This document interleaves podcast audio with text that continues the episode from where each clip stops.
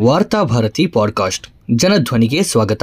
November ಹದಿನೇಳು, ಎರಡು ಸಾವಿರದ ಇಪ್ಪತ್ತೊಂದು ಬುಧವಾರದ ವಾರ್ತಾಭಾರತಿ ಸಂಪಾದಕೀಯ. ಗೋಶಾಲೆಗಳೆಂಬ ಅನಗತ್ಯ ಆರ್ಥಿಕ ಹೊರೆಗಳು.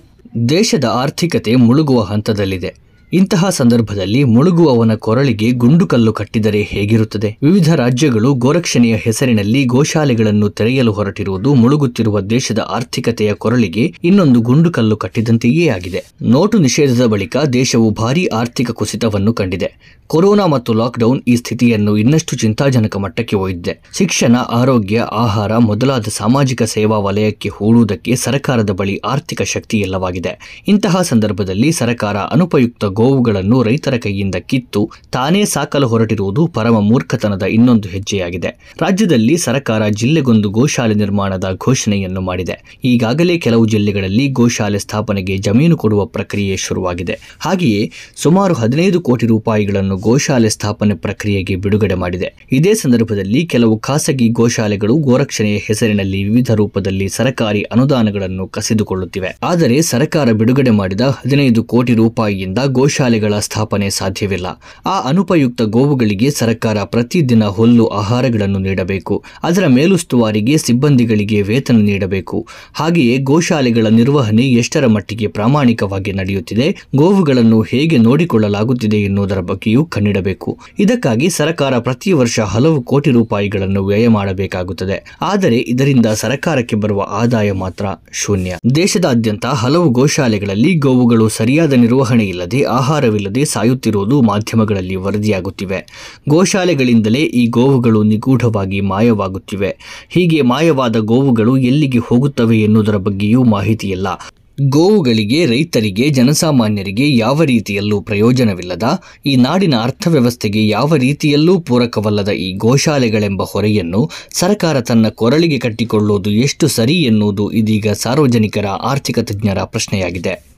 ಸರ್ಕಾರ ಯಾವ ಕಾರಣಕ್ಕಾಗಿ ಗೋಶಾಲೆಗಳನ್ನು ತೆರೆಯುತ್ತಿವೆ? ಇದು ನಿಜಕ್ಕೂ ಈ ರಾಜ್ಯದ ರೈತರ ಅಗತ್ಯವೇ?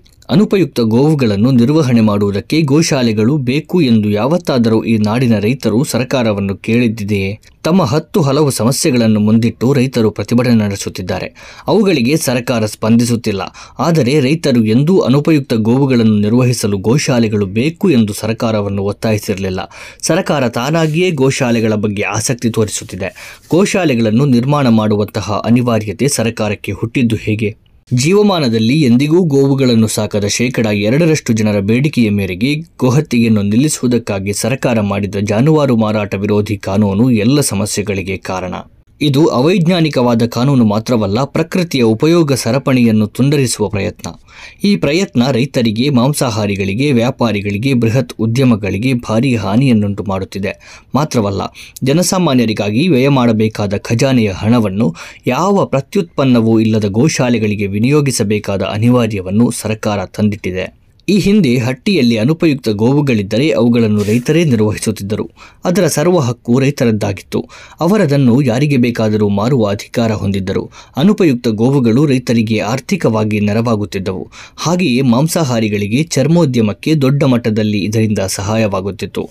ಗೋವುಗಳೊಂದಿಗೆ ಸಂಬಂಧವೇ ಇಲ್ಲದ ಗೋ ಸಾಕಾಣೆಯನ್ನು ಅರ್ಥಶಾಸ್ತ್ರದ ಭಾಗವಾಗಿ ಕಾಣದೆ ಧರ್ಮಶಾಸ್ತ್ರದ ಭಾಗವಾಗಿ ನೋಡಿದ ಶೇಕಡ ಎರಡರಷ್ಟಿರುವ ಜನರಿಗಾಗಿ ಇಂದು ಗೋರಕ್ಷಣೆ ಕಾಯ್ದೆ ಜಾರಿಯಾಗಿದೆ. ಸರ್ಕಾರ ಯಾವ ರೀತಿಯಲ್ಲಿ ಗೋವುಗಳನ್ನು ರಕ್ಷಣೆ ಮಾಡಲು ಹೊರಟಿದೆ? ಗೋ ಸಂತತಿ ಉಳಿಯಬೇಕಾದರೆ ಹೈನೋದ್ಯಮ ಲಾಭದಾಯಕವಾಗಿರಬೇಕು. ಆಗ ರೈತರು ಹೆಚ್ಚು ಹೆಚ್ಚು ಗೋವುಗಳನ್ನು ಸಾಕುತ್ತಾರೆ. ಅದು ಬೇರೆ ಬೇರೆ ರೂಪದಲ್ಲಿ ಆರ್ಥಿಕ ವ್ಯವಹಾರವಾಗಿ ಚಲಾವಣೆಯಲ್ಲಿ ಇರಬೇಕು. ಕೋಳಿ ತಿನ್ನುವುದರಿಂದ ಕೋಳಿಯ ಸಂತಾನ ಕಡಿಮೆಯಾಗುತ್ತದೆ ಎಂದು ಕೋಳಿಯ ಹತ್ಯೆಯನ್ನು ನಿಷೇಧಿಸಿದರೆ ಏನಾಗಬಹುದು? ಗೋಹತ್ಯೆಯಿಂದ ಗೋವುಗಳ ಸಂಖ್ಯೆ ಯಾವ ರೀತಿಯಲ್ಲೂ ಕಡಿಮೆಯಾಗುವುದಿಲ್ಲ, ಬದಲಿಗೆ ಹೆಚ್ಚುತ್ತದೆ.